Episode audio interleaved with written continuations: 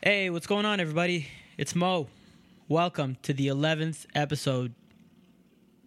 Oh, man, a motorcycle is going by.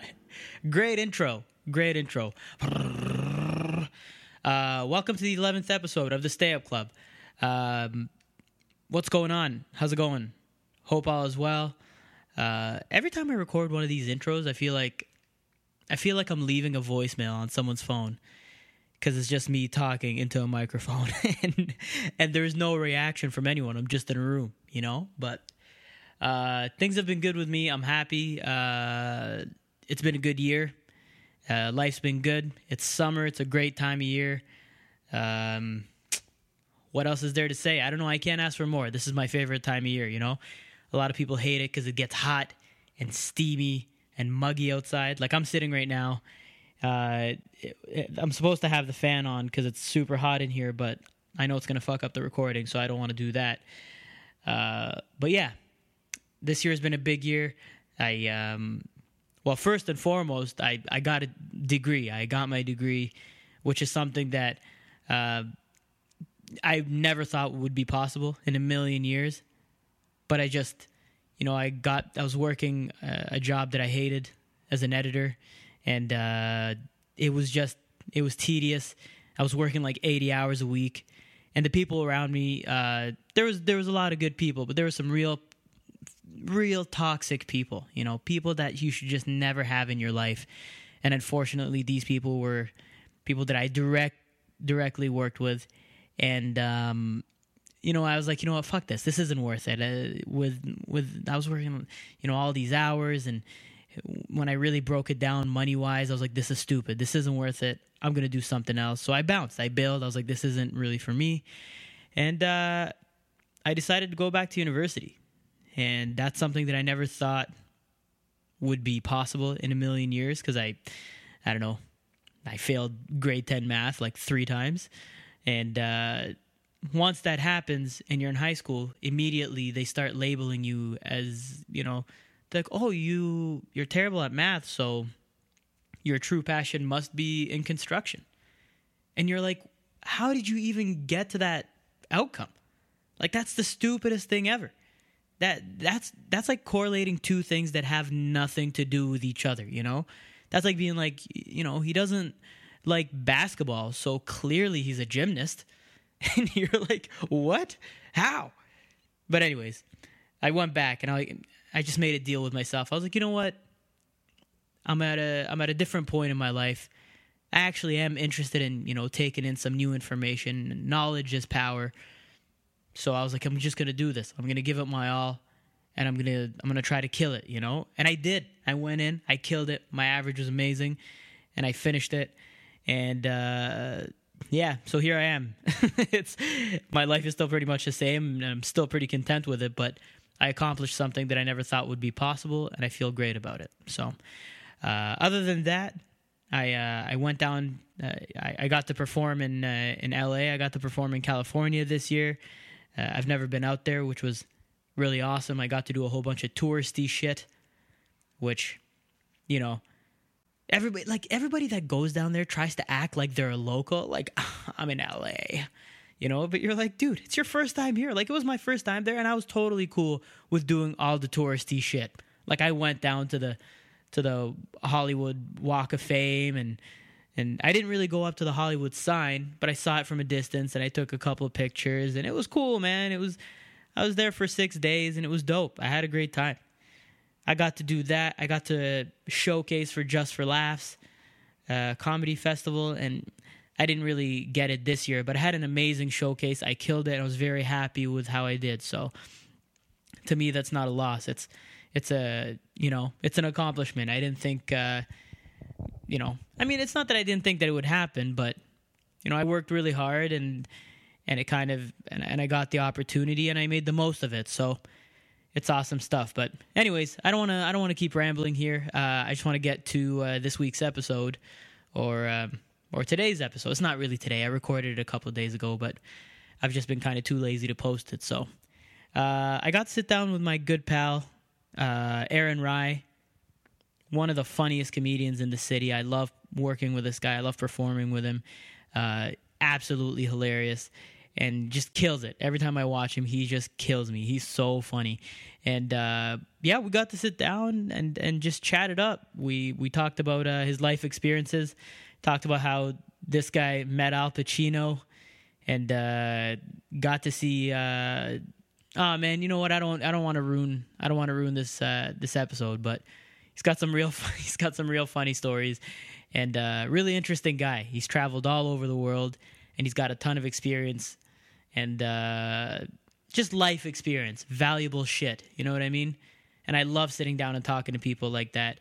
And uh, yeah, I think you're gonna. I think you're really gonna enjoy this episode. So, uh, without further ado, once again, this is the 11th episode of the Stay Up Club with my very special guest and my uh, good friend and absolutely hilarious comedian, Aaron Wry. Here we go. Why the fuck would it be between that or Muhammad? Muhammad is the most commonly used name on earth. Read a fucking book for once.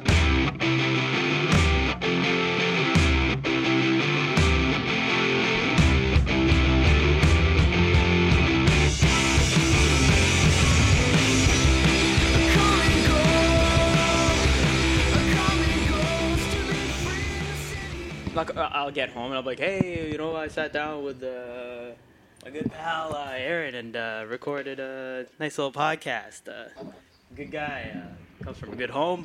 His, his parents love him. He's, uh, he's a good kid.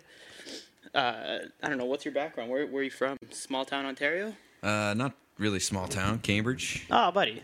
So I don't know if you've been to Cambridge. You know what they say about Cambridge? I, don't, I don't know. I was, I was hoping you would know. Oh, I was going to say the fentanyl capital of uh, Canada. No, I don't know.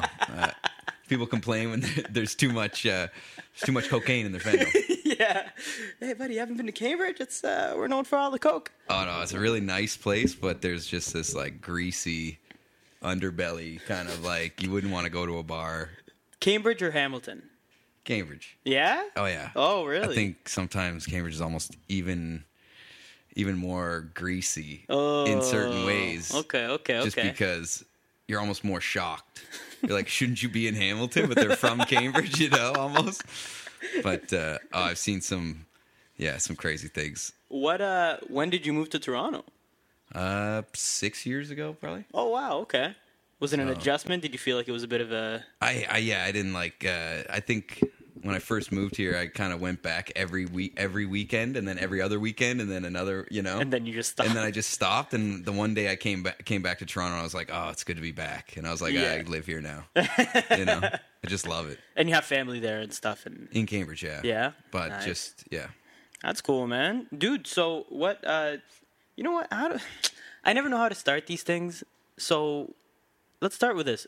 Who is Aaron Wry? Oh wow. It's a deep question. Loaded question. oh my god. I thought you were like, ah, some people talk about work. It's like, who are you as Yeah. a person? Uh, I don't know. Honestly, I have no idea. I've always been like, I've had over thirty jobs. nice. So if like people say like work defines you kind of thing, yeah. then I have no idea what I'm. Holy shit, you 30 know, jobs. At least probably. What, what are some of these jobs? I've been like a tour guide. I've been uh, recently. I've done uh, been a roadie, like a stagehand is what I do now. Okay. I was a DJ on a cruise ship for five years. shit. uh, it was like activities, like we did activities and we did like bingo calling and karaoke and stuff like that. Okay. Uh, we did, you know, there's just so many. Especially growing up in Cambridge, I worked at the African Lion Safari. I was an umpire. I worked at a Canadian Oh, I love that company. place. The hostess Frito Lay. Like I, we worked at Hostess Frito Lay on the weekends, 7 a.m. to 7 p.m. Like when I was in high school, and Yeah. just made bank. But it, you go in there and you have to clean the machines oh. after they've made all the chips. oh my god. So you put on these like Tyvek suits and just crawl up in the roof and just clean out all the fucking For Frito Lay? the things that chips run through. Oh shit. it was hell. Frito Lay, I guess, is the bigger company, right? It's like the umbrella. They're owned by no, the umbrella is like Pepsi. Oh, okay, And they okay. own like Quaker and everything. So you go into their warehouse and there'd be Yeah. nobody there on the weekends except for like the stoner kids who clean the fucking machines. So we go into the warehouse with these like hooks that you're you're supposed to drag skids with. Yeah. And you just slash open a bo- random box and like hot rods would pour out. And we'd just be like, whoa. Or like granola bars or Yeah. whatever, you know? So Frito Lay is under that, but there is some. Isn't there? Isn't Frito Lay like Lay's? That's Lay's, right? Oh yeah, Lay, they make Lay's, they make Miss Vickie's, they make all the fucking Oh party god, mix and buddy. everything.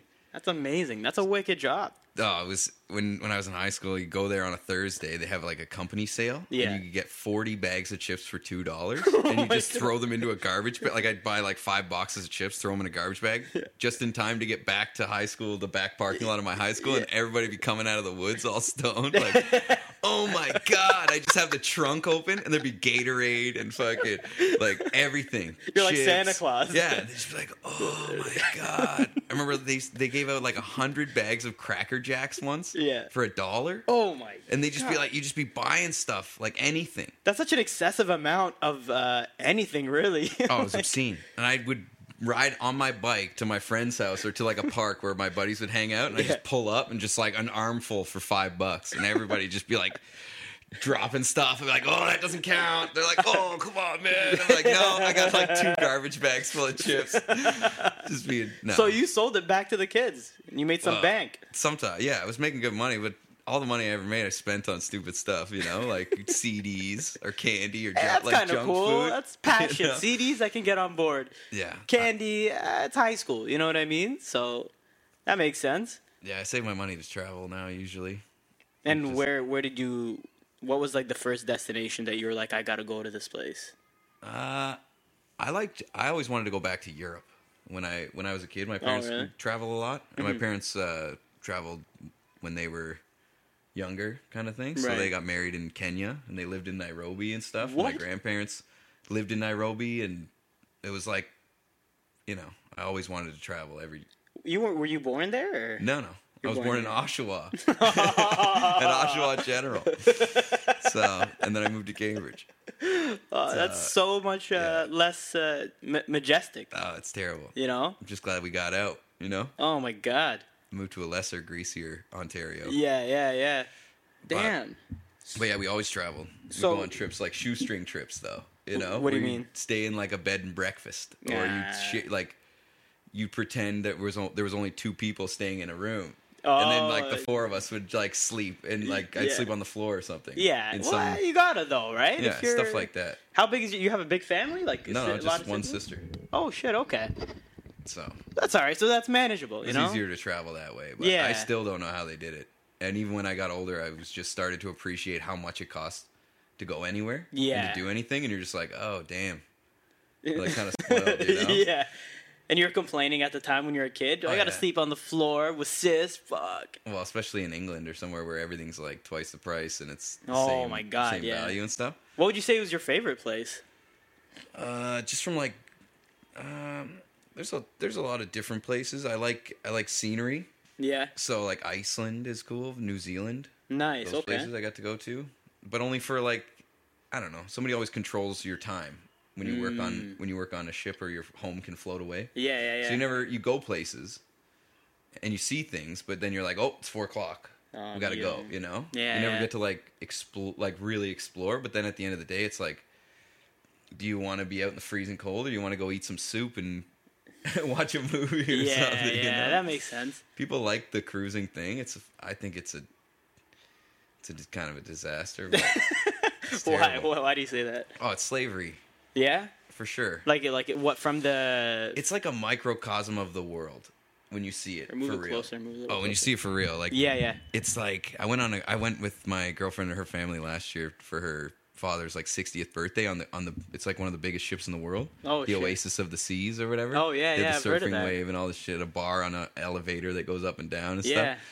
And you just see like people make nothing like 300 bucks a month Oh, and they work God. like 18 hour days and they're like insane. always have to be happy and Yeah. helping people and doing stuff and it's nice that they make money and they go home and stuff but at the end of the day it's like you're there they take your passport right when you get there and you're just like you can't go home until you, the end of your like i would do four months three month contracts Yeah. and at the end i'm like i want to go i want to leave and i'll be like all right and the whole time all i'd be doing is like calling bingo games and you know i wasn't sorting garbage in this like in a pit Mm-hmm. or like you know cutting like hundreds of thousands of p- potatoes or something Oh my you know god.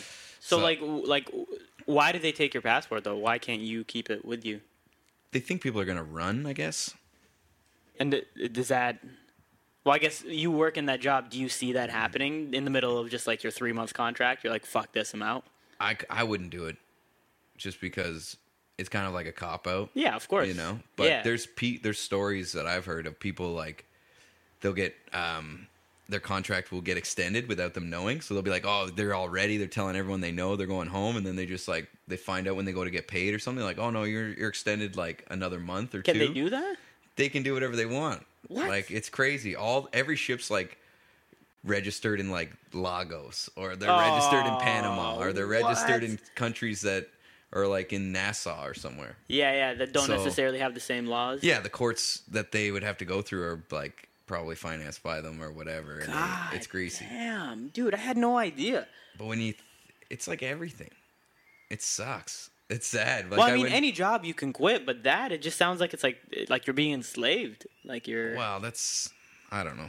It's tough because I love to travel, Yeah. but I was always like, why is everybody mad at me or why is people staring at me? You know, And Yeah. you're just like walking around. Like my sister used to live in Real Mexico, like in Monterrey. Yeah. So we would go there, and I'd only been to the tourist places, and I walk into a store and just like buy a beer and open it up and like walk down the street. My sister's like, "This isn't Cancun. Like you can't just walk around drinking beers."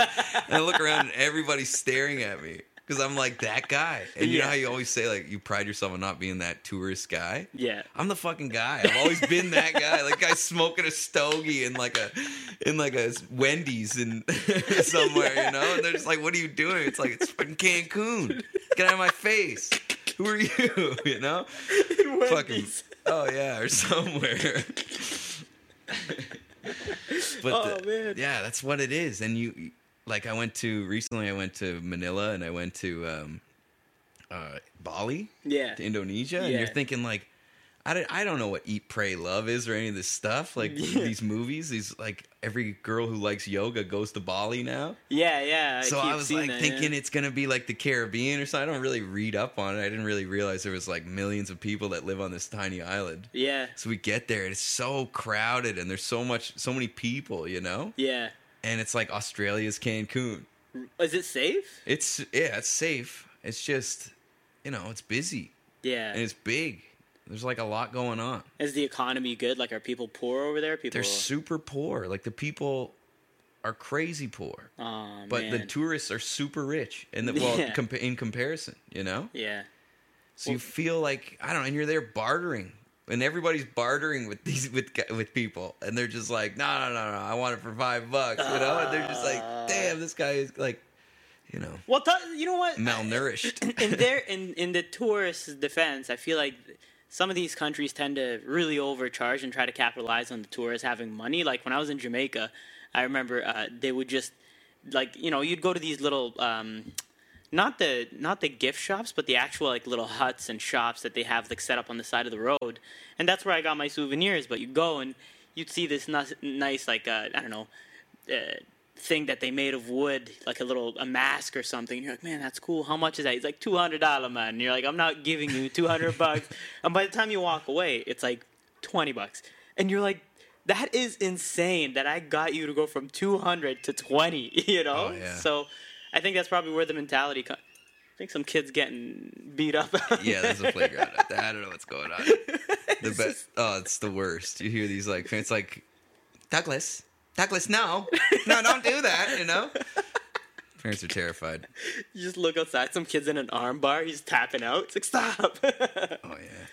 so that's crazy, man. Yeah, the one thing I I always um that always shocks people when you're traveling, it's like I don't want it, and they'll just keep dropping the price and dropping the price, and they don't Oh, realize that you don't like stuff. yeah. Like you don't need any more stuff. Yeah, Like yeah. I have a blow dart gun I've never used. You know, I got all this stuff. The guy's like, "Oh, I got this and this." It's like I've seen everything. You Yeah. know, and I don't want anything. I don't want stuff. yeah, yeah. It's like when you live in a like a small apartment or something, you just don't need any more stuff. No, of course. I have all these like bongo drums and masks and like stupid stuff, like ashtray, like middle finger ashtrays and stuff, and you're like, okay, I'll bust this out, and then you get like you move in with a girl, and you're, she's just like, no. yeah. Like, Oh. why, why don't oh. girls like Scarface posters? You know, like that's what I want to know. But I'm just looking up, dude. These are I'm looking up right here. These are the masks. Oh that yeah, I those fucking- those are the ones she approved. I got I got boxes of them. I do. I got tons. And she My- just let you put on the seven best masks that you have. well, they just fit well. yeah, and I had do. to like, you know, I just can't stare at blank walls. I hate it. Yeah, I need to like look at something. yeah, But it's all just like distractions, you No, know. That's what I realized too. After a while, it's like you have all this stuff, and you like cherish your stuff, and then you lose some of some of your stuff, or some of your stuff gets stolen, or some of you're like devastated. Yeah. you know, and you're like, well, I'm still alive. yeah. You know, In the grand scheme of things, it doesn't really, it doesn't mean anything, right? Like But, it's like, you piss off some people in Jamaica or something. Not really piss them off, but they're like, "Come on, boy, buy this." I'm like, "I don't want it." It's like it's a gift. I'm like, "Nothing's free." It's like, "Come on, you don't need anything." It's like, "No, I don't need anything." It's like, "Come on, you need something." You know, it's like I'd love to just lay on the beach and do nothing. you yeah, know? I remember I got into it because I got ripped off like three times in one day in Jamaica. 'Cause, like I was like, "Oh, how do I get to this beach?" He's like, "Oh, you got to It's a be a drive, about ten dollars." I was like, "All right, ten dollars." Jump in the car. no. Everybody just said meet at this beach. I was like, you only get me once, you know. And then I give them the money, and then I go into the place, and they're like, oh, it's ten dollars to get on the beach. I'm like, to get on the beach, motherfucker. Yeah. You know, you got to pay to get on the beach, and then you go to sit down, and I just lay my towel out in the sand, and the guy, the chair guy, comes, and he's like, hey, what you want to buy a chair? You want to buy a chair? I'm like, no, I don't need a chair. I like laying in the sand. He's like, oh, come on, you need a chair. I was like, I don't need a chair, man. and then I just like. he bullied you into a chair. Oh yeah, I was like, I don't need a fucking chair, man. Yeah. I was like, oh, you breathing the air? That's a breathing the air tax. And he's like, yo, you cuss me? Oh. You cussing me? I was like, no, man. I just want to lay here, you know. But people like, I don't know, when you're like, I don't have any money. I was there working on the ship. I got two hours to go and lay down in the sand. Yeah, and yeah. then go back. But I understand. Like you understand the hustle. Of course, of course. But I also think that it'd be nice. I don't know. Aside from like hurricanes and things, it'd be nice to have fruit growing around. What do you mean? In, Like in, Jamaica, they have like fruit that grows wild and stuff. But Yeah. the life is hard. dude, It's so, so, hard. down there. Yeah. What part of Jamaica did you go? Montego Bay. I went to like Montego Bay. I went to um, Negril. Nice. I went to uh, oh, where's the place with the Dunn's River Falls? Ocho Rios? Ocho Rios, Yeah. and we went to another place where where Usain Bolt's from. I forget the Um, name of the name of the place. Saint Saint Anne or no Saint something. Yeah, yeah, yeah. I Anyways, but always just like for day trips. I never I've never been there to visit. Did you ever go to that the Luminous Lagoon? Did you ever check that out? No, is it like uh Yeah, yeah. Glows at night? Yeah. Oh, that's cool. Dude, it was nuts. I checked it out when I was there because I've only been once, right? And we did like a little day excursion where we went to Dunn's River Falls during the day, and then at night we went uh, and we just watched this. So you kind of we showed up, I guess, a little bit early, but then you can't go out and see the water glow during the day, obviously, right? So you got to wait until the sun sets. So while you're waiting for the sun to set, they have the stage set up, and these four dancers, these two guys and these two girls, and they literally danced for like a solid two hours nonstop, like mm. nonstop. Like there wasn't intermissions, there wasn't a break, and they were sweating so hard. And I was like, oh man, I feel so bad for them, you know. But I mean, they killed it. I've never seen such a good performance in my life. But you're, you're like, and then it makes you think about your life, and you're like, man, who the fuck am I? You know, I'm sitting here and just paying my way through this shit, but in reality, it's like I don't deserve. This guy deserves to be in my seat. I don't deserve it. I'm just gonna go back to Toronto and fucking eat, Wendy's, you know, and just go on about my life. But it's not really. Uh, I don't know. I, I I mean, obviously, I work hard and, and I try to, you know, do things with my life. But you just look at the hustle that they have over there, and you're like, if I was in that situation, it would be so much different, you know? Yeah. So- you don't know what you got to do until you got to do it, I guess. But Yeah. we have this like laziness, malaise that people Yeah. have here, and that's why I think people, a lot of people have are more depressed now because they're not doing as much. Yeah. and they're just like, I just saw, I saw a picture. It was like a sign that said, "You're not bored, you're boring." Yeah. And it's like people are like, I'm bored. It's like, no, you're fucking boring, man. Do something, you know? But then at the end of the day, it's like I go on a mil I go on trips all the time, you know, and I come back and you still gotta come home to your life. Yeah. You can't just run away. Like everybody has to eventually it's like Forrest Gump running, you know? It's like Yeah. eventually you just stop running and you're like, Oh God, I guess I gotta do some work now, you know? Yeah, I I gotta, gotta go work on my you know. It's tough because you. I always thought if you just went on a bunch of trips, you'd have like this moment, this aha moment. Yeah, yeah. But it's just you learn that it's more life experience than it is like a singular moment that's like Yeah. that makes you realize something. Do you think it's possible though to kind of just live that life forever? Like to I know people that do, Yeah. but you either have to become really healthy or really unhealthy. Because I don't think there's people who can tread the line in the middle. And if I meet somebody like that, I'm very impressed. Like in what way? Like give me an like example. people people will like you'll see them just you know i used to I only did it for like five years but i would go back like two years i'd meet up with somebody that i hadn't seen Yeah. and they'd be roughed out they just because they smoke and they drink like they're Like 18 every night, yeah. you know and they just think they can just keep going and they're like 42 or fif- like 45 uh, Yeah, yeah. and you're like holy shit dude you look so bad Yeah. you know so then you have to like you know drink green tea and i don't know like run and just do like like exercise Is there But- gyms over there like on those oh yeah ships? have, yeah. yeah it's amazing man you have like gyms you have all this stuff you have like a running track that goes around the thing Oh shit. like four times around is like a mile or whatever yeah, yeah. they have all kinds of stuff you know the one i had like a, a key the one the one contract to like um like this spa and it had heated rock beds and we were like sailing in like What? with like glaciers and stuff in oh greenland you were Oh like laying on this heated rock bed like cruising past glaciers yeah, yeah. You're just like oh this is amazing. Dude, but you have to go and do stuff you have to like you know you got to call bingo games which is hell Yeah. like people, you're just like trying to be funny, like, oh, how about this? Then? And somebody's like, call the numbers, Yeah. you know. and the oh, the best was calling calling out a bongo when somebody thought they won money. Like the one time we had a, it was like 680 bucks, and the guy was Oh, just like, I won. I was like, you didn't win, you Yeah. know. And he's like, he was all devastated, and instead of just being like.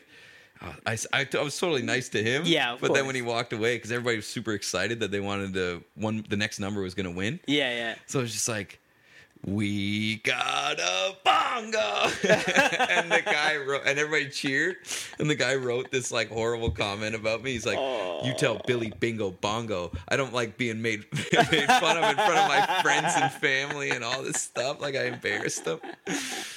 But So you really got to be like uh, you, on your best behavior. Like you can't. you have you can't say anything about anything, and that's why I don't know. But I've always been the type of person who doesn't ask a lot of questions. No, of course. of people because I don't know where they're from and who they are. Yeah, yeah. Sometimes, but out there is like, I just you'd say anything like, "Oh, um, anybody getting married this week?" Like Yeah. I'd have to warm up the crowd before uh before the like the opening show. Yeah. So I just do like they had to like do a sing along and shit to like King of the Road Oh. and like do like that every week, you know. Oh.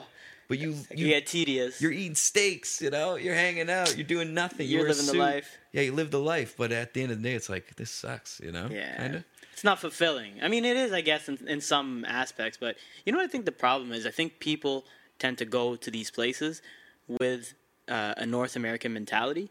So people will go to Jamaica, people will go to Malaysia, people will go to Thailand, any of those places.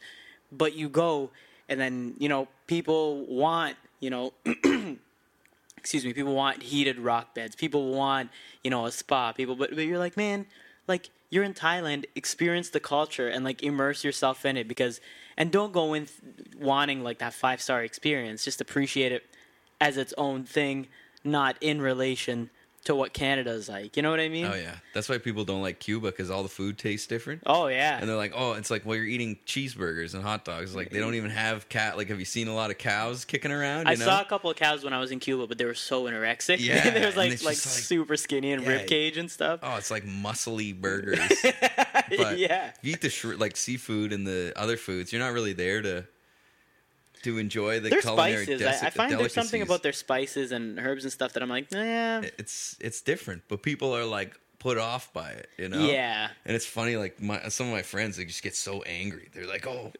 no ketchup." yeah. It's like, well, it's like super American. it's That's the resort. American It's because it's to do. resort food. I hear food off the resort is actually a lot better than the resort. Well, anything that's mass produced is not good. I think. Yeah, yeah. When I was in Cuba, I went to Cuba. What was it? Um, well, I went probably two years ago, and then another time like a few years before that. It's just a cheap vacation. If you want to get away, you know, six hundred bucks or whatever, and you got yourself like an all inclusive, just lie on the beach and just party for a week. And I remember the first time I went, I uh, in an entire week I only took a shit three times, three times, and I was like so like uh, scared, and I, I I drank some Pepto Bismol, and I was like I can't shit, and then I would go to the buffet, and I was like eating like like dry bread or like croutons, nothing. And I started eating double the amount just to try to push it out. But dude, three shits in one week. It was so alarming, and it was, I hated it, man. I was like, "Where's this food going? Where?" just, Anytime you get pulled out of your like normal regime and you get put in some, it happens to me like in the states and stuff. You just get these like, it's just hor- your stomach hurts the whole time you're there. You know, and you're like, what happened to me? You know. And then when you come home, you just like eat a huge salad and Yeah. drink. I bought this like antioxidant drink when I went to Cuba the one time, Yeah. and uh, I went with my uh, three buddies, and my friend actually got met a German girl and got married to her after they Oh, came back. wow. But it was like the funniest, you know, funniest like guys. week. yeah, yeah. And my buddy bought like he bought five like crisp white teas, like still in the package. So he's like, "Oh, my white teas! I gotta have these crisp white teas," Yeah. you know. and like the one night, uh, it was just black. Like the whole thing was just so- covered in dirt. What like was he covered. doing? Oh, he was falling down, falling in the bushes, rolling around on the dance floor like a mess. The one night, I think it was the first night we were there. They had a. Uh, it was like this. We were in Varadero, and they had this like Yeah. club Havana, Havana Club or something. Yeah, yeah. And they have this like conga band playing with like all these like crazy drummers and like bongo players and stuff.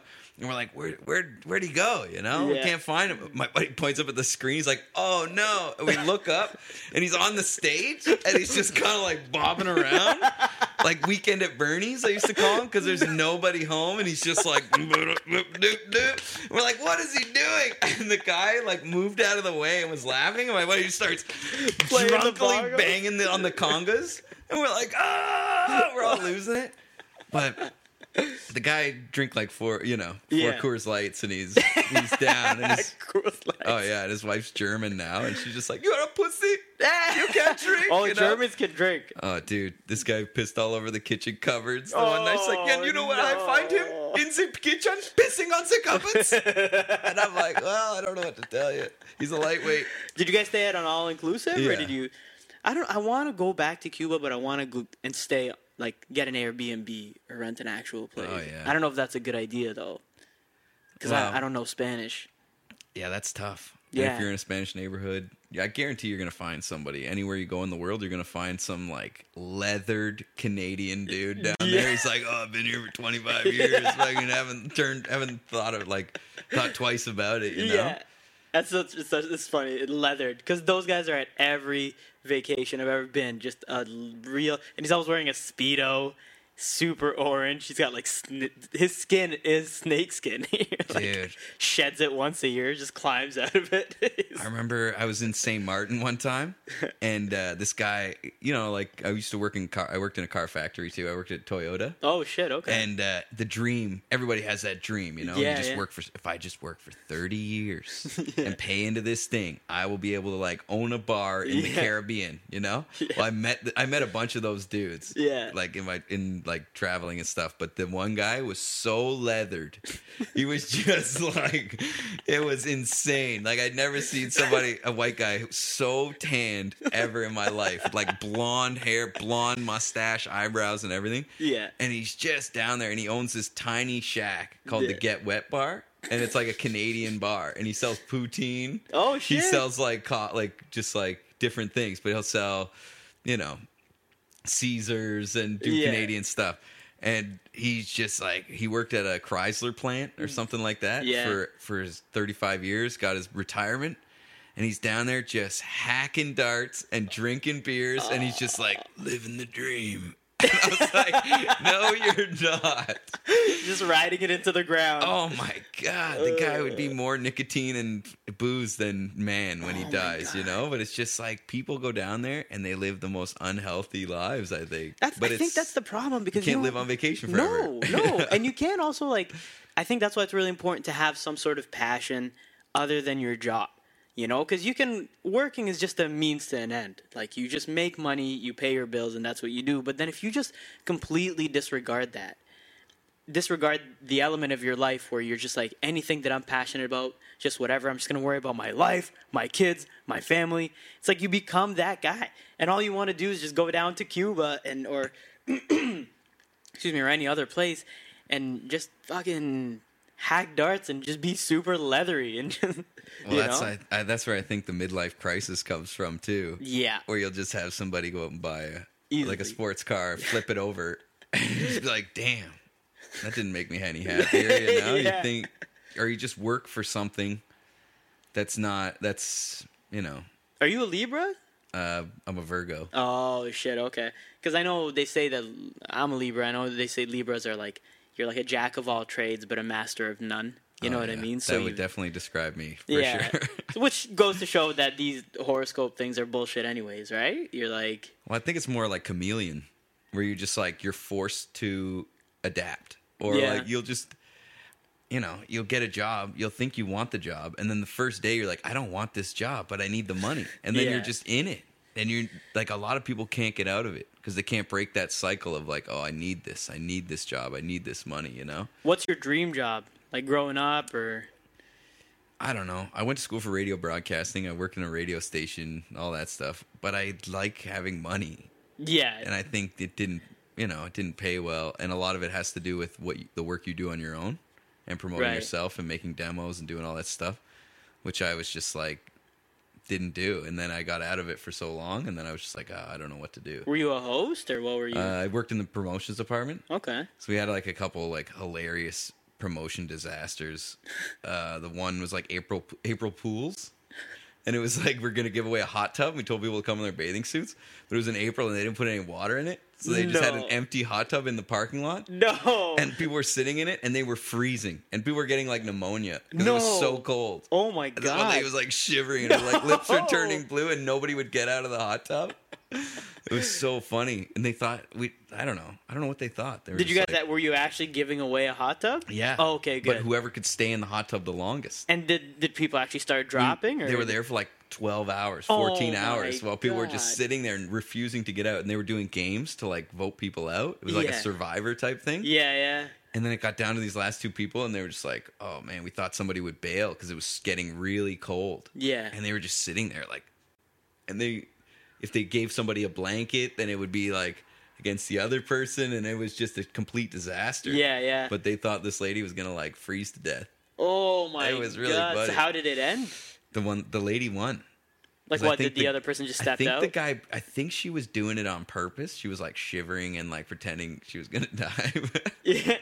and the guy was just like, "Just have it." Dude, that's a great plan. I know, that's She's what like, I would've done." die. He's like, okay, okay, you win. Yeah, she's just like, "This hot tub will keep me warm." Sucker, and her family was there, and they were cheering her on, like, "Don't give up, mommy." It's like your mom's gonna be fucking dead. Your mom's a psycho. Well, people do anything for free shit, you know? there was that thing in the states like years ago where they had a, a competition where they they would chug water, uh, and it was. I think the com- the contest was called "Hold Your Pee for Wii," and if you won, you get a Nintendo Wii. So like this woman got this thing that's like apparently it's like super rare, but it's called uh, it was like uh, it was water poisoning. Like she got water poisoning, and I was like, I didn't, I didn't, I've never heard of this. I didn't know this was a thing, but she she was trying to win this Wii for her kids. And she like died from drinking way too much water. And it was like, buddy, fuck the go spend the two hundred bucks and get yourself a Wii. Like, you know, what I mean? Like, I gotta win it. I gotta, I gotta drink water. And you're like, man, It's for my kids. It's like, just go to work. Like, it's not that much money, you know? Oh my god. So, uh, so you're saying right now you're working as uh, as a roadie for big concerts. Oh yeah, I've been uh, working as a stagehand since last summer. Okay, and how you liking so it's it's pretty uh, it's roughed out. Yeah, The nice thing is you can you can say yes or no to to different gigs. yeah, So if you want to do it, you can. If you don't want to do it, you don't have to. right, right. But it's like you know, talking about like grizzled, leathered, leathered dudes. That's that's the industry, you know. That's where they start off. Oh yeah, these guys like they have stories for days about every band, every concert that has ever come through the city. Yeah, They know everything about it, you know. like like what are some of these stories? Like the one uh, last year we did Beyonce, and it was like it was I think it was like 112 trucks of Oh just steel and God. truss, and you have to build this huge stage that rotates and Like literally 112 trucks. transport trucks. Oh all covered with like her album cover and everything. Holy and they go to they go from stadium to stadium to stadium, and they set it all up and they Yeah. tear it all down. Oh my god. It takes like a week to set up and like three days to take down or whatever. And I was like, this has got to be the biggest show that's ever been in the dome, you know? Yeah. And this grizzled, like old dude, like long rock star goatee, Yeah. just like, you don't even know, man. The three tenors, 1991. He's like 250 foot marble waterfalls. 24 Andalusian horses. he's like going on about Andalusian horses. And Pavarotti shows up and he's like, give me eight more horses. And they walk somewhere. Apparently, there was this like huge, I don't know, extravagance movement in like the 90s where it was like no holes barred, you know? Oh, Like, really? everybody was spending money, everybody was making money, nobody cared. Yeah, yeah. So they just did these huge shows that they like nobody knows how they ever made money. Was that Beyonce one the biggest show that you've done? Uh, I did Taylor. Sw- I did wardrobe for Taylor Swift once. Like Oh, they'll just say like, "Hey, can you do wardrobe?" Like I can do anything. So what is wardrobe? What does that entail? All we did was like steam her backup dancers' jackets. Yeah. And then when the concert was on, we were under the stage, and they were, you know, like they have those risers that shoot up. Right. So her dancers would come down on one of those things, and they'd rip. They'd have like several cost costume changes, so they just rip them off, and then we just have What to like tear offs? Yeah. Like they just oh shit. And we'd okay. have to we'd have to put them in a bin. Yeah. And then they have like a team that washes them. But really, all we do is like take this take the clothes, throw them in a bin, and then we push them up a ramp. Yeah. And then somebody washes them. Oh damn! So you don't give them the new clothes; they just have it kind of set up already. Or? Yeah. They have them like all lined up. But because she did two shows, we were there for like the first show, and then we went back for the second show, and then Yeah. did the same thing. Wow. But it's just whole almost like a small city just shows up, employs hundreds of people, and then leaves. You know. Do you do you get to meet any of the performers ever? Not really. Like Taylor Swift would like she waved to us, No. stuff like that. And Beyonce- you're like yes, yes, yes, yes, yes. Oh, she's like an a- she kind of she's like very lanky, yeah. and she's got like a fake. She was like had, fixing her fake butt What? right in front of us. We were like sitting there, we're like, what? Which there's like the dome's huge, you know. Yeah. So I'm sure they have like accentuated things. Otherwise, she'd look like a stick on stage. So she had a fake She had like butt. butt pads. She was like adjusting her butt pads. That's a Mo Ishmael ex- podcast exclusive right there. yeah, right here. Sell that. TMZ, get at your boy. oh Uh, my god. But yeah, you'd see. I worked in a hotel too. I worked at the Four Seasons when I first moved here. Yeah. it's like a really fancy hotel. So you just see all kinds of crazy stuff. Like, Like- recently, uh, Jaden Smith said they tried to poison him. I heard about Stuff that like for that. the with the cheese. yeah, so I know. Oh. Like it's funny because uh, I still know some people that work there, and you just ask them questions like, "Well, what's going on?" They Yeah. never say anything. Anybody who does it for real would never say anything really. Yeah, of course. But I met, you know, I met Al Pacino. Yeah, What? Yeah, I got to like. I just went into the room. I told everyone I was like, I don't care about anything. You Yeah. know, people would fight over like carrying Jay Z's Air Force Ones. You know? Yeah, yeah, I'm like, yeah. I don't give a shit. Yeah. But I did wait all day without a break to see Jay Z. I waited all day. Two o'clock. I'm like, I can't do it, man. I was there from 7:30 till 2 p.m. Oh, standing at the door, not going anywhere. People Yeah, were like, Hey, yeah. can you come out? I was like, No, No. I'm waiting for someone. And I went down to get some food, and he literally walked in and asked my buddy, the Jamaican guy I worked with, Winchester. He's like, "Yo, uh, can you get me a room key?" Yeah. I just imagine him like, "Yo, give me a room key." I don't know how, I know to do Yeah, it's over. Yeah, it's your boy. and he'd be like, "Can you get me a room key?" He's like, "You don't have a room key?" He had like the royal suite, only Yeah. two, like Keith Richards and him. Oh my In like god. the three years I worked there, were the only two people that ever rented it out. Yeah. How much is that? It's like seven thousand dollars, seventy five hundred bucks a night. oh my. You can God. play you can play floor hockey in the room. and they have three bed it's two bedrooms, a huge uh, two bathrooms. It's insane. Yeah, yeah. But uh, I went in there before he came. I was pissed that I missed him, but you know, So it was literally right when you left he yeah, came. pretty much. And asked him to get walk him to the front desk and get him a room key, and then they're Oh like, "You should take him up in the elevator," kind of deal. So he got to take him up in the elevator. I was pissed, and which I was like, "I don't know who this guy is," you know? Yeah, yeah. He's like, "I don't give a shit." Meanwhile, when he checked in, I went into the room. They're like, uh, "Check the speaker." They had like, because nobody had ever really stayed there. They're Yeah. like you need to make sure when he puts his phone in the fucking in It the connects. thing, and he can play music. Yeah. So I went up there and I had uh, You know that song, "The City Is Mine" or whatever. Yeah, yeah. Oh, I was playing that so loud, and I had like all the doors open. I was out on the balcony. It was like, "You belong to the theater." It's like, oh, oh. I was losing it. I was like, "It's your boy. He's coming in. Yeah. like he's gonna be staying here." But that shit is insane when you're that close to like you're not you're not you're nowhere near them. What Like, was what was Al Pacino? The Al Pacino thing, like Oh, he's the greatest. really? It was eh? just he- him and his wife. No publicist, no nobody. Yeah. Jay Z was pretty low key. He just had his friends with him. right, right. You know, he just like hang out with his buddies, eat chicken wings, and watch football or whatever. Yeah, hang out yeah. and just that's it. But when you when you see him and there's like a thousand people waiting, or like Lady Gaga, and there's like a thousand people there, and Yeah. they're just like they don't really look. They just look above everything. Yeah, If you- yeah. If you were look, seeing what was happening, you'd lose your mind. I you find know? I find that rappers always, and I mean this is standard, I guess, in hip hop, but they always have like an entire entourage of just like ten or fifteen dudes. oh yeah. And like I remember one time there was this. I don't know if you remember the store. I don't think it's open anymore. But it was called um, it's called Goodfoot. It was a like a boutique sh- sneaker shop that you know all these guys that are like you know all about their Air Force, uh, not Air Force, their Air Maxes and Jordans and stuff would go there. And it was very nice shoes. And and uh, I remember one one time in high school, my buddies and I were in that store, and uh, uh, what's his name? He used to play for the Raptors. Um, the guy that looks like a raptor. Uh, what's his name? Um, he went over to Miami. Chris Bosh. Oh, Chris Bosh. Yeah, he does. so, like so. Chris, yeah, so Chris Bosh walks in, and he literally has like twenty dudes with him. So the store went from being empty; it was a small store to just being jam packed with dudes. None of them are buying shoes, and and there was like employees walking around looking at the other guys, like, "Hey, can I uh, help you with anything?" He's like, "Nah, yo." Just here with Bosh, and like Chris Bosh is trying on shoes, and there's 20 guys just watching him try on shoes. Yeah, it's insane. But it was the funniest thing, man. I don't know how. I don't know how people do it. Did you talk to Al Pacino though, or Oh yeah, we. uh So I did. I want to do the checkout, and his wife wasn't ready yet. yeah, So we're just like waiting for her to pack her bag. yeah, And oh, dude, he's just like, "What's the weather like?" I was like, "It's it's kind of cool." He's like, "Cool like what?" like I should have brought a sweater. you know, and I was like, "I don't know. It's not that cold." Like, Yeah. he's like, "We're from LA."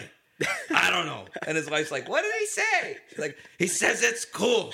I don't know what that means, you know. And I know he's just probably giving me a hard time, of course. but very like just normal. You think he knows that everybody around him is always like shitting In their awe, pants? Yeah, Like, he must, but he doesn't seem like he does. He's hmm. just super cool all the time. what'd Like you guys monk. talk about?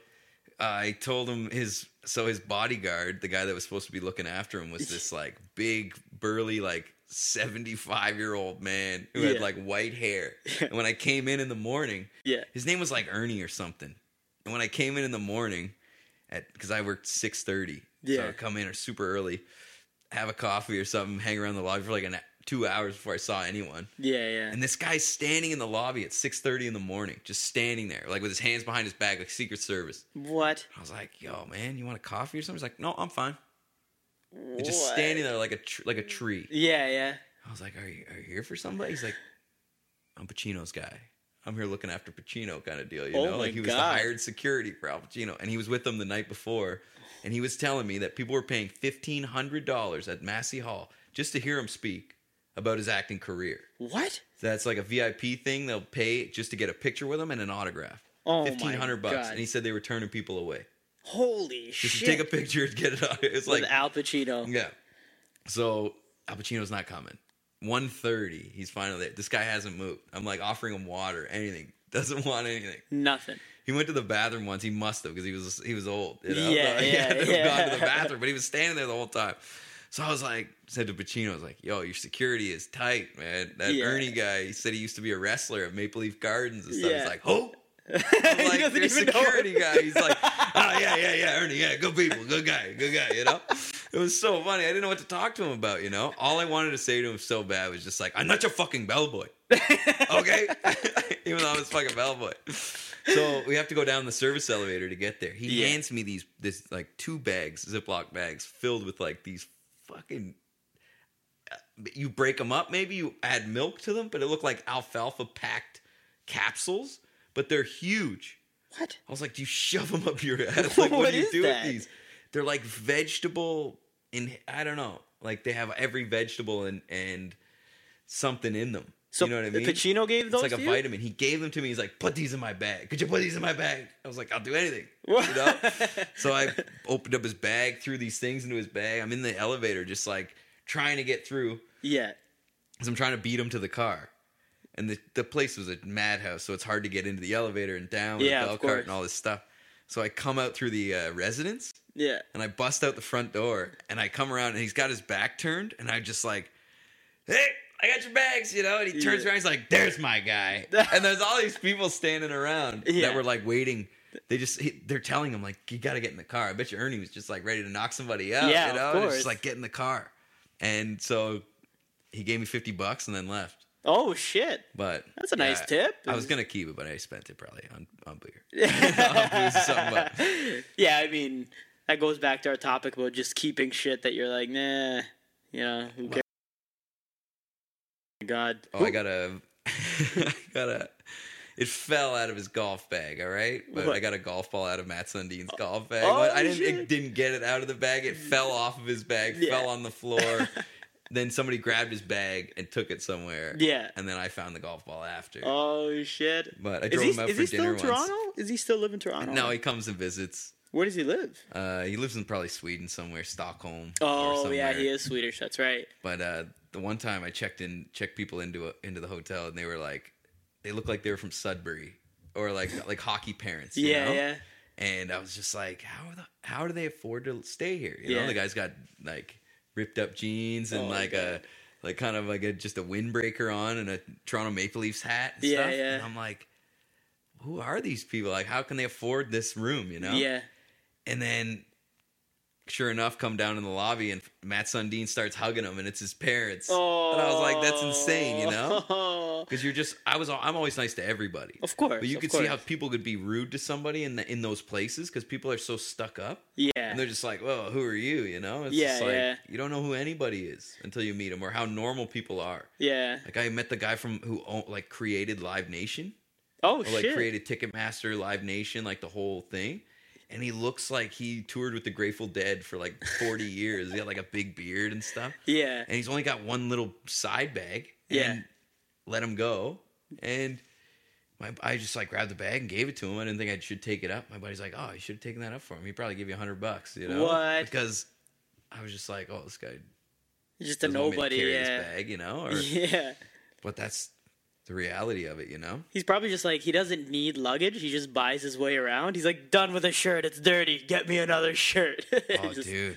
like the the type, you know what my brother used to do uh this is years and years ago he used to do security at a building where uh pat it was a condo pat quinn used to live there and like the he's the old coach of the toronto Yeah. maple leafs and uh and steve thomas do you remember steve thomas Yeah, he also Mr. used to- yeah yeah exactly so he he w- worked at this condo and he was telling me he's like man I've never seen a condo like this. And I was like, what do you mean? I mean, we've been in condos, right? He's like, no, this is like, he's like, they drive their cars into an elevator and the elevator goes up to their unit and they get out of their car and go straight into their apartment or to their condo.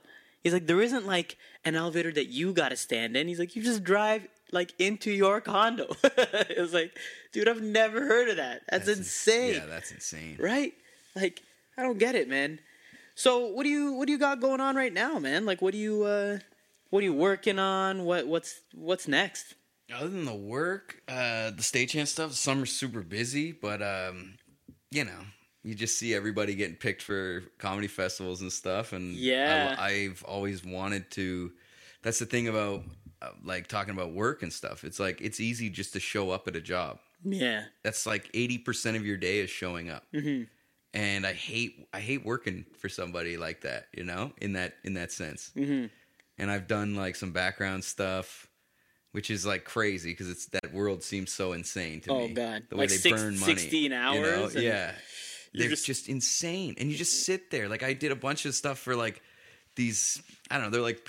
Like crazy period pieces where you're like dressed up in like the 1800s, and they only have you because you have a beard yeah, and they just need a guy who's like, you know, whatever. And you get there and they dress you up. You just sit there for 12, 14 hours. They bring uh-huh. you in- onto set after sitting all day. yeah. They put you on a fake train This was one of the one of the scenes. Fake train, and they just have a guy who's like moving it, Yeah. like shaking it, so it looks like you're on a train.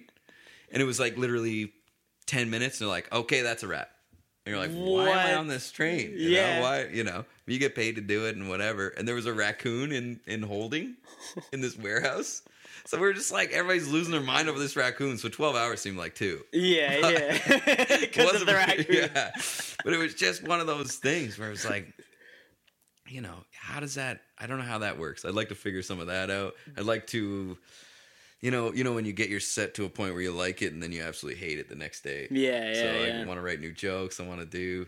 I just like, I just, you know, want to get more organized. Do you have any big shows coming up? Do you have anything you're Uh, excited I got a show about? in Orillia next week. nice. Uh, should be good with Danny Polishchuk's on it Wicked. and uh, a couple other people. Uh, I'm hosting the corner tomorrow night at seven. Wicked, I think. No, I'm on the 11. I'm on the 11. So yeah, the corner's been really good to me. Uh, it's such a because you you do shows with really good comics. Yeah. Every time. So last week it was like Keith Pedro and Chris Robinson headlining. So it was like the last two comics, and everybody on the show was amazing. Oh my god. But and it's it's a hot room, you know. That room has done so much for the city, man. That that place, I keep telling people this, and I'm like, I don't know, because I mean, when I started, uh, you know, like I don't know, I guess seven years ago now, uh, it was like there was open mics, like four or five open mics every night of the week.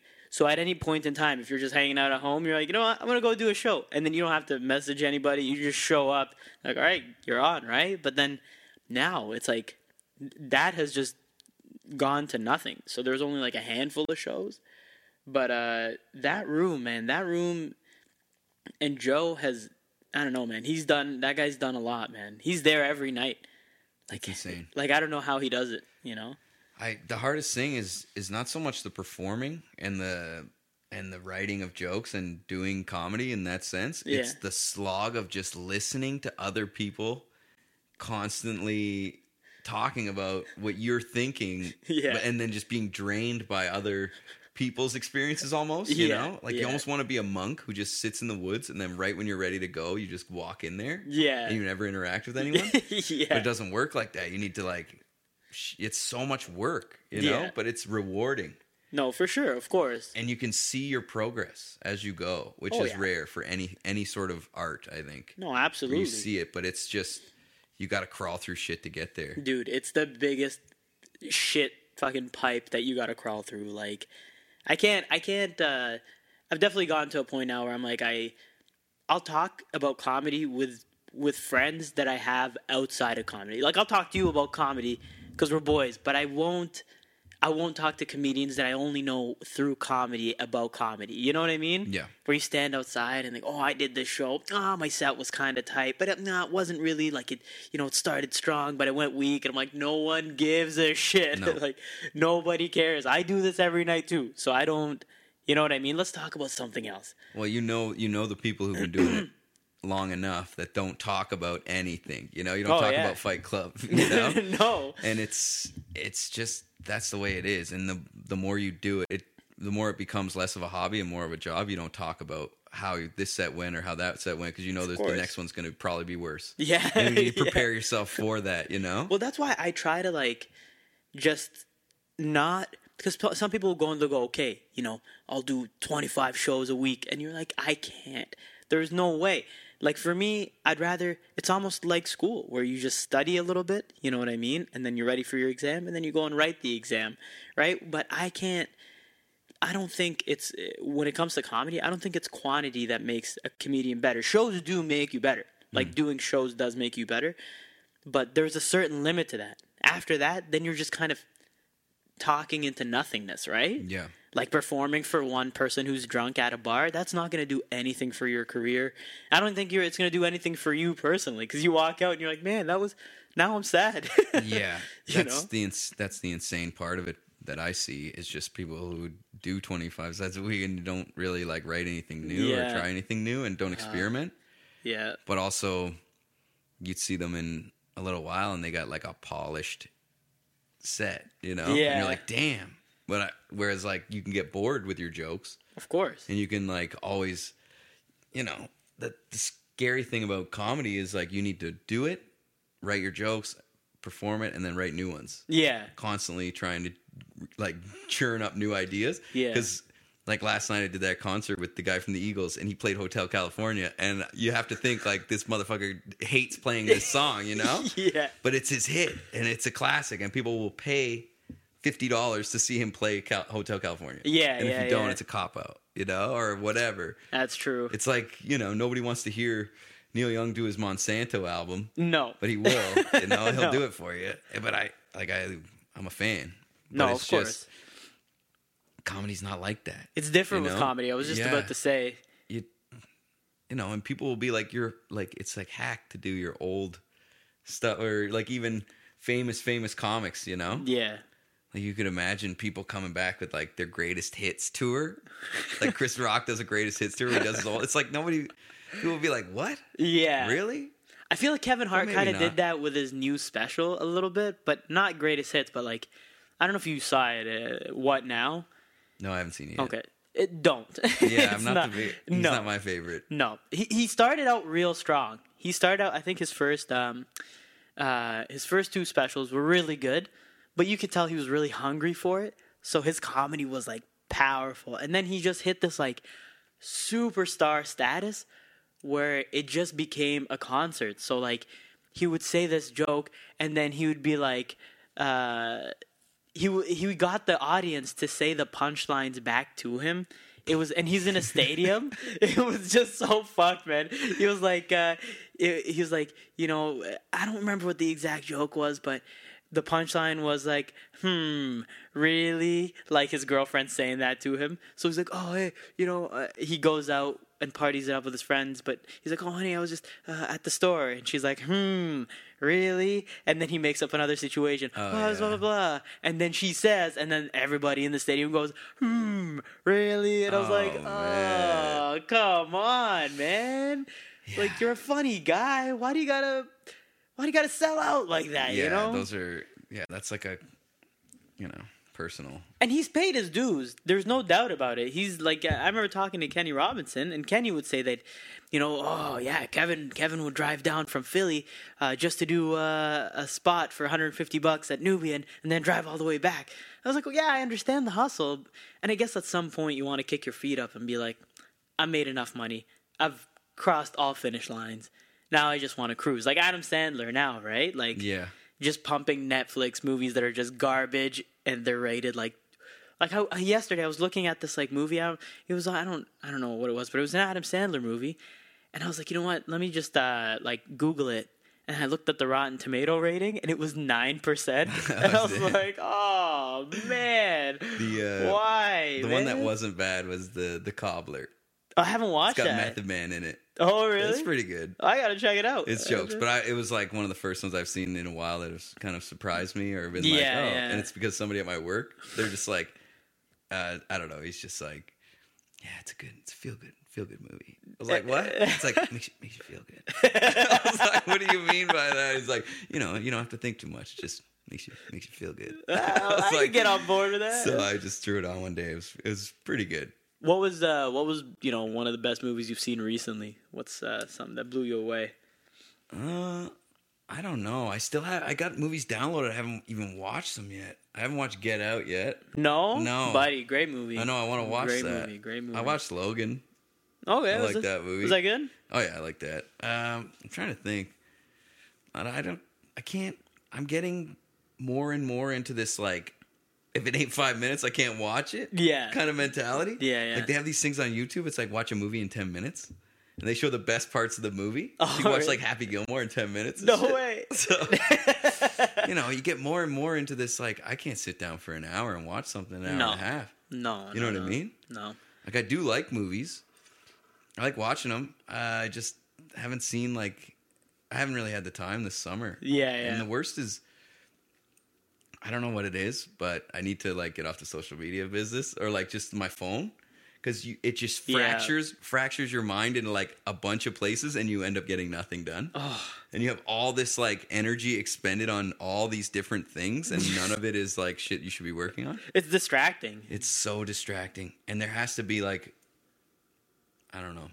They need to teach people how to get off of it because people are hooked. Well, I think no, for sure, and I, I they must have some sort of like uh, what do you call them? The groups like um, you know, like uh, like for addicts, like what do you call those things? Like uh, Like like su- su- like some support groups. They must have support groups for like social media, but I think about what we do, and I feel like we need to have Facebook because without Facebook, there's no way you're booking shows. No. Like you, you can try to be, like, hey man, I know you Facebook message everybody in like one group, but you should like email me. Like, hey buddy, go fuck yourself. Like, who are you? You know? Yeah. So Or people who threaten to like delete their accounts, and then you see them like two weeks later, and they're still they're still complaining about, you know, don't you hate the don't you hate this? And it's like, buddy, you just said you were gonna. Fuck. or the the craziest is like people who are like, I'm gonna I'm gonna end it. Yeah. And you're just like, you know, part of you wants to be like, fucking do it already. You know? just breathing more air, taking up more space. Like, but at the end of the day, it's like they just want that response back. The cry for They want to know that somebody's like out there yeah, and I think it's got to be harder in in smaller towns, maybe too, where Oh, people are like, you can't just go out in the street and see people no, walking around, you know? no, no. And I always like that about Toronto, where it's like, oh, I could just go out and do something, even though sometimes I just like don't want to go out anywhere. No, of course. But a lot of it is just like knowing that, oh yeah, tonight's this, and it always makes you feel like you're not doing enough, and you're like missing out on something. Do you feel like it ever gives you anxiety, like thinking All about the these time. things? Yeah. I I can't say no, so I just say nothing. Oh, like you know, I got invited to a bunch of stuff, but I wanted to do shows. Yeah.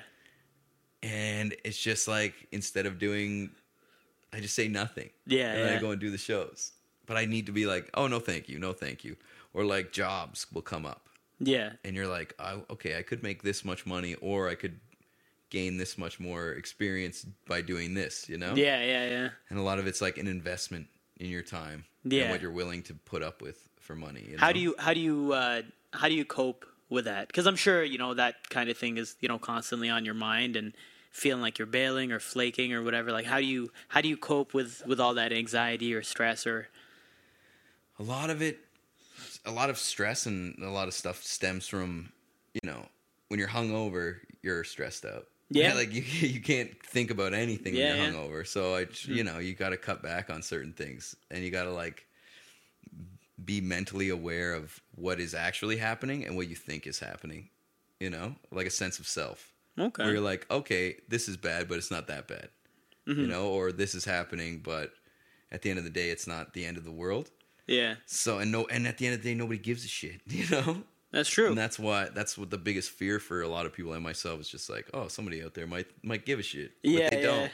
So what have you been doing, for instance, like lately that you feel like has been really like making a difference? Has, is there one specific thing that you feel like been you've been focusing on, or something that you've been telling yourself, or you know, for example, like meditating, a- a- anything? Like, what have you been doing to get Oh, yourself man. out of that out of that mental s- space? I don't know. I, I couldn't tell you right now because I'm going through it, you oh, All know? and I just don't know what. Hey, no shame, I don't man. know what's working, but I do like I do go on YouTube and watch like meditation videos, or I watch videos on, you know, just the universe or like different things that will make you feel like, well, that's not a big deal. Does it help? You know, it helps. Yeah. I think, but it also, you know, you can't wake up and start drinking or smoke weed and stuff. Even though my Yeah. li- I would love to do that. Oh, everybody. I would love to just like that's the difference, you know, about our generation and like an older generation where they were like, well, you can party hard and you work hard, but we're just like, Yeah. "Ah, I would like to work a little bit and party real hard, you know. You're like, I'll take the second option, please. And you're just like, but at, at after a while, you just don't enjoy it. You don't like drinking. You don't feel like smoking. You don't feel like doing anything. But you just need that quick escape that The people escape. want. Yeah, but it doesn't work. say. It doesn't get you anywhere. No. you know. no. But I want to be able to enjoy things in moderation. Yeah. But it doesn't. Uh, it's been getting be- easier. But I think everybody struggles with like their own. Every single person has their own thing Oh yeah, of course. they're like, whether it's even people who are too healthy, you know. Oh yeah, well that's they're uh, that's unhealthy Yeah. on its own, right? They're just like, oh, I'm gonna eat a, I'm gonna eat some cottage cheese and fucking spinach for dinner. It's like, okay, well, enjoy. yeah, know? good good luck. But it's also everything's about balance, you know. yeah, yeah. And you can't, you can't just get mad at things, because that's like the, that's what I would do before. Where I would get really mad. Yeah, of course. And then I would just get I would get drunk or stoned out of anger, you know? Yeah. And that's the worst way to go about it or do anything. Do you feel like comedy helps? Does comedy help you escape? Uh the camaraderie and meeting people in comedy helps. Yeah. Because you you realize that everybody's fucked up or like you realize people have the same anxieties. Yeah. and you understand like even really good comics or people who you think are like people who you look up to they they're pacing before they go on no matter what. Even Oh, if there's yeah. only four pe- especially if there's only four people there. Yeah. you know what i mean? Because it's a room full of comics even if they don't know the people Yeah. they feel that anxiety and everybody feels that. So that helps because every and that's the social media killer is like everybody's killing it. But it's like you don't know. That guy ate toast over the sink or whatever you know? Or like yeah. especially when people are on the road because i know like i know what traveling is like and what it does to you and you want the the end game for a comic would be to tour Yeah. but touring is hard you Yeah, know and uh, i've never done a tour No. but i've done like go for a couple days or something Yeah. and i've done shows in like different places that i've traveled Yeah. but not to hit the road for like a month Yeah. Yeah. and do yeah. shows for a month it'd be the greatest but it's just you know you have to put everything on hold you say goodbye Of course. to of your course. life and you go and do it Especially if you got like a like a girlfriend or a boyfriend or oh, whatever, you know what I mean? it's a like nightmare. or you're married or it's a fucking nightmare yeah, you can't you like, how can't how do you do that and Yeah. i don't know that's what scares me a bit about it but you know you can always be scared of things that you haven't done yet you know But and maybe you want to do it Maybe that's the problem, though, is that we think that that is the end goal. But maybe it is the end goal for some people. But maybe like I, because I've given this so much thought, and I was like, you know what? There will come a day where I'm gonna want to buy a house. There's gonna come a day where I'm gonna want to start a family. I don't want it now. Like I'm feeling pretty good right now where I am in life, but that day will eventually come. And if it's not now, it's gonna be tomorrow. And if it's not tomorrow, it's gonna be, you know, maybe I'm gonna be 40 years old and all my friends are gonna have big families and and houses and cars, and I'm gonna be, what, going from small town to small town in Ontario, telling dick jokes. Like I don't, what, regardless of the material, I don't. I don't think I at some point I'm gonna, um, you know, because right now I'm, you know, like we're young, we got a little bit of energy. You can kind of, you can just up and travel. But then once you get to that age, you're like, man, I don't want to move. I get that way now, or Yeah. like I, like you were saying, like That's I don't want to, I don't. I don't want to go anywhere. Like I just want to sit here and watch this fucking TV yeah and just, just check out for a little bit, sign out, you know. But you can't do that when you're a touring comic, and and you see them, and and I admire that about them that they're able to just turn on funny like a switch. Like you're on stage, okay, showtime, boom, you're funny, and then off the stage, back to regular, just average Joe, right? But it's like, and I and I, I go, oh man, I wish I could do that, where I could just turn on funny immediately. Mm-hmm. And some shows it happens, some shows it doesn't. But with these guys, it's so. And then you're like, it's good that he's super skilled at his craft, but is that really what I'm striving for? And I go, no. And then I, but then I also don't want to be that local guy. You don't want to be that local guy. Oh yeah, he's he's only big in Cambridge. Like Yeah, he's yeah. only, you know what I mean? Oh, Cambridge- nightmare. yeah, you know. But you know, again, I think you you you hit on it a little bit when you were saying you got to cover, uh, you got to cover your, your like, you just got to make sure you're kind of just hustling at your own thing and just keep doing your own thing. Like you're talking about radio, and you got to be doing these demos and stuff. In comedy, it's the same thing. You're just you got to build and then market yourself to the extent that you want.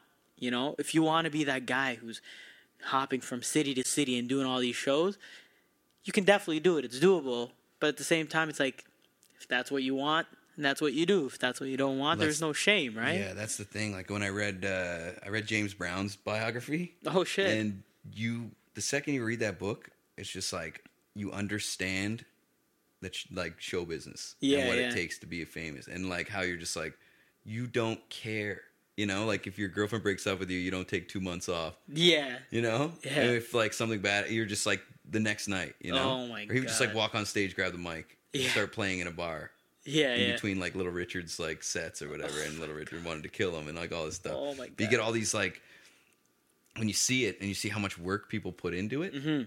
That's why that's why people who do it never critique anyone or any any sort of art. Yeah, yeah. Where they yeah. might they might be like criticize, but Yeah, they don't like they don't say that guy sucks. No. You know, like even like shitty comics or whoever you think is shitty. Really good people will, ne- or people who do it professionally, will never say like, "Oh, that guy's a this or that." Yeah. They might, but when you think about it, it's just like they know how hard it is Of course. to get paid to do something. Yeah. So even if somebody's doing like a show, like doing anything, like some commercial where they're in a chicken suit and they're dancing around, it's like, well, that guy got paid seven thousand dollars, you know, yeah. to put on a chicken suit and dance around or Yeah. do whatever. And it's like, okay, I'll put on a chicken suit You know, would, yeah, would you rather do that than fucking go and just slug, you know, a sledgehammer around or work construction or do whatever? It's like I don't know. I wouldn't. No. And there's a lot of proud people. There's a lot of proud poor people out there Yeah. who are like, "Oh, I'm not gonna, I'm not gonna do that. I'm not gonna do this." It's like, well, somebody will, Yeah. so better get out of the way while somebody else does it. You know? I read uh, someone put a quote or something along the lines of like, uh, "You should never let your ego get bigger than your uh, bigger than your resume, or your pride get bigger than your resume, right? Because that's like you really look at your body of work and you look at what you've accomplished. And you know, I'm I think a lot of people are a victim of that or or, or guilty of that. Sorry, I should say is you go, you know, you get on these shows, and you know, I mean, you're like, I'm not, I'm not doing this shit. Like, I've done bigger shows. This is stupid. Why am I going scooping down to this level? But then you go, oh shit, because you know, I'm not at that level, but I need to. It's like the gym. Like, I need to go to the gym to get big. I'm never gonna be too big to not go to the gym. You know what I mean? Yeah. So And if you stop, it goes away. it turns to fat. Yeah. it just becomes. It just becomes. You just get man tits. You can't stay stagnant. Yeah. And that's a scary thing, and that's why people move to a city because they think that, like, just talk to anybody you meet here. It's like, oh, I'm from PEI. I'm from wherever. I'm Yeah. from you know Moose Moose Lips, fuck, Saskatchewan or Lips. somewhere. It's just like I'm from Porcupine Creek. It's like where the fuck is that? You know? It's like I don't know. You don't need to know. yeah. But they come here and everybody can just kind of like has a thing. Yeah, yeah. know? No, that's true. I think the hardest part is just figuring out your thing and doing that, and not listening to anyone. And Yeah. that's the hardest part because there's so many things going on. No, I think so. Yeah. But I just, I've always felt like I know a lot of people and I, I get invited to a lot of things, Mm-hmm. and it's hard to turn down things. You're just like, oh, and if you know like people who are bartenders and they're like, oh, come to a Hennessy party, you know, like all you can drink Hennessy and all this shit. You're like, Oh yeah, you, then you lose a week. Yeah. You're so hungover. you know, drinking Louis, free Louis shots. It's like, yeah, all right, let me just go ahead and cancel these shows. You know, yeah, Or my like- whole life. Yeah, or like I got invited to a Leaf playoff game the one day, and it was like I Oh, was supposed to do a really good, really good show, and it was like an hour before the show. and Everybody's like, "You want to come to the game? You want to come to the game with me?" Like, Yeah. yes, I do. Yeah, for sure. But at some point, you have to be like, "I can't do it, man," yeah. because this is where it is. This is where I am right now Yeah, yeah. you know and it's picking and choosing but at the end of the day it's like you need to think about small steps to like a bigger picture kind of thing Yeah, yeah. and that's the hardest thing because you'll never do enough No. I You agree. need to do more but and that's just- and that's good because you should never settle, right? no That's the problem with getting into a comfortable position, right? You go and work a job and you're like and you kind of like it. You go, yeah, I can do this for a little bit. And then a year passes, and then two, and then three, four, and then you're like, holy shit, I've been doing this for five, six years. What the fuck is this?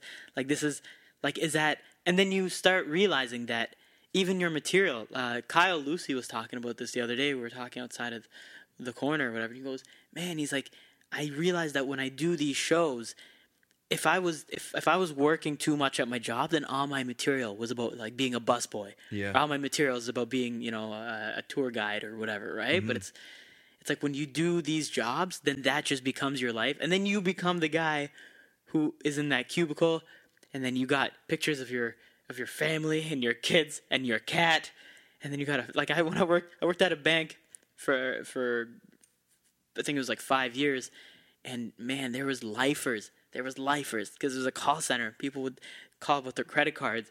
Oh my god, dude, it was unreal. Because you'd walk just past their cubicle, and you're like, "This looks like someone's home." like there's there's a fish tank, there's plants. It's like an eco life. Yeah. They got, but you're like, and then you go to my desk, and there's just like the pictures of like the Leafs making it into the playoffs. I'm Yeah. like, "Fuck yeah!" you're ready to leave Or, yeah, the Raptors. it's just like let me take this and i'm out yeah, take out the pins, the Toronto Raptors poster that I got, and that's that's and I think a part of me didn't ever want to put up pictures of family right because I didn't want to get comfortable, and I did because five years that's comfortable, And every day you're complaining about it. Every day you're like, this fuck, can you believe what the manager told me? He walked by my desk and he goes, you should work harder. I should work harder. You should work harder, you know? And then you become that person. Yeah. And it's like, man, I, oh, buddy, I gotta tell you this before we wrap up. it's just when I this is reminding me of the bank. I we, I worked with this guy Dwayne. Is uh, he was this like very like R and B esque black guy. Like he was very smooth in the way he talked. His eyes were always half closed. And you're like, hey, what's up, man? He's like, yo, chillin', man. How you doing? And I was like, I'm doing good. But then anytime you gave him an answer, he would repeat it. And it was really creepy. So he'd be like, how you doing? And you're like, I'm doing good. He's like, yeah, you're doing good. I, was like, I was like, yeah, doing good. I don't know what's going on. Are we, what's happening, right? So I remember one morning he was, uh, I was at the water cooler, like filling my water bottle up before I started, because you talk all day and you get real thirsty. And Dwayne was sitting, he his cubicle was right by the water cooler, so he leans his chair back. He's like, "Yo, Mo, you watch basketball?" And I was like, "Yeah, sometimes." And uh, this is a few years ago, so Kobe was still playing. He's like, "Yo, Kobe's the best," and I was like, "What?" He's like, "Kobe's the best," and I was like, yeah, I guess it was just a weird way to start the morning because we didn't even. It wasn't like, "How's your weekend?" Nothing. He's like, "Yo, Kobe's the best," and I was like, "Yeah, you know, LeBron's pretty good too, and you know, there's a lot of good players out there." He's like, "Yeah, but Kobe's the best," and I was like, "Okay," and then there was like a pause, and then he goes, "Say it," and I was like, "What?" He's like, "Say Kobe's the best." And I was like, "No, I'm not saying it." He's like, "Say it," and he put this weird like pressure on me mentally that he mentally fucked me. And then uh, by the end of it, I was like, "Kobe's the best, okay? Kobe's the best." And I walked away. And the whole day, I was like, "This guy just fucking took over my mind. What the hell was this?" Go ahead. You know you want to. yeah, say it. It's like I don't want to. It's like say it. Yeah, and then you and then you probably spent you, you know you never forgot it, and you're just like motherfucker. Every time you think about it, you're like I should never said that. And he walks by and he just looks at you and you're like, yeah, okay. Like he was in jail, like I was his bitch. He's like, I Oh, made him say Kobe's the best. Oh, beyond scared straight. yeah, yeah, that's what it so was. funny. That's what it was. Scared straight. Oh man. All right, dude. Do you have any shows you want to plug? You said you're you're in Orillia, right? Uh, yeah, at the corner on. Oh, I'm at the Underground on uh, Friday Wicked, the at corner. 11, and the corner on Thursday hosting. Wicked. So, oh shit! I think know we're on the same be out by then, show. but yeah, sweet. yeah, wicked, buddy. You're a fucking Chad, man. Thanks for doing this, man.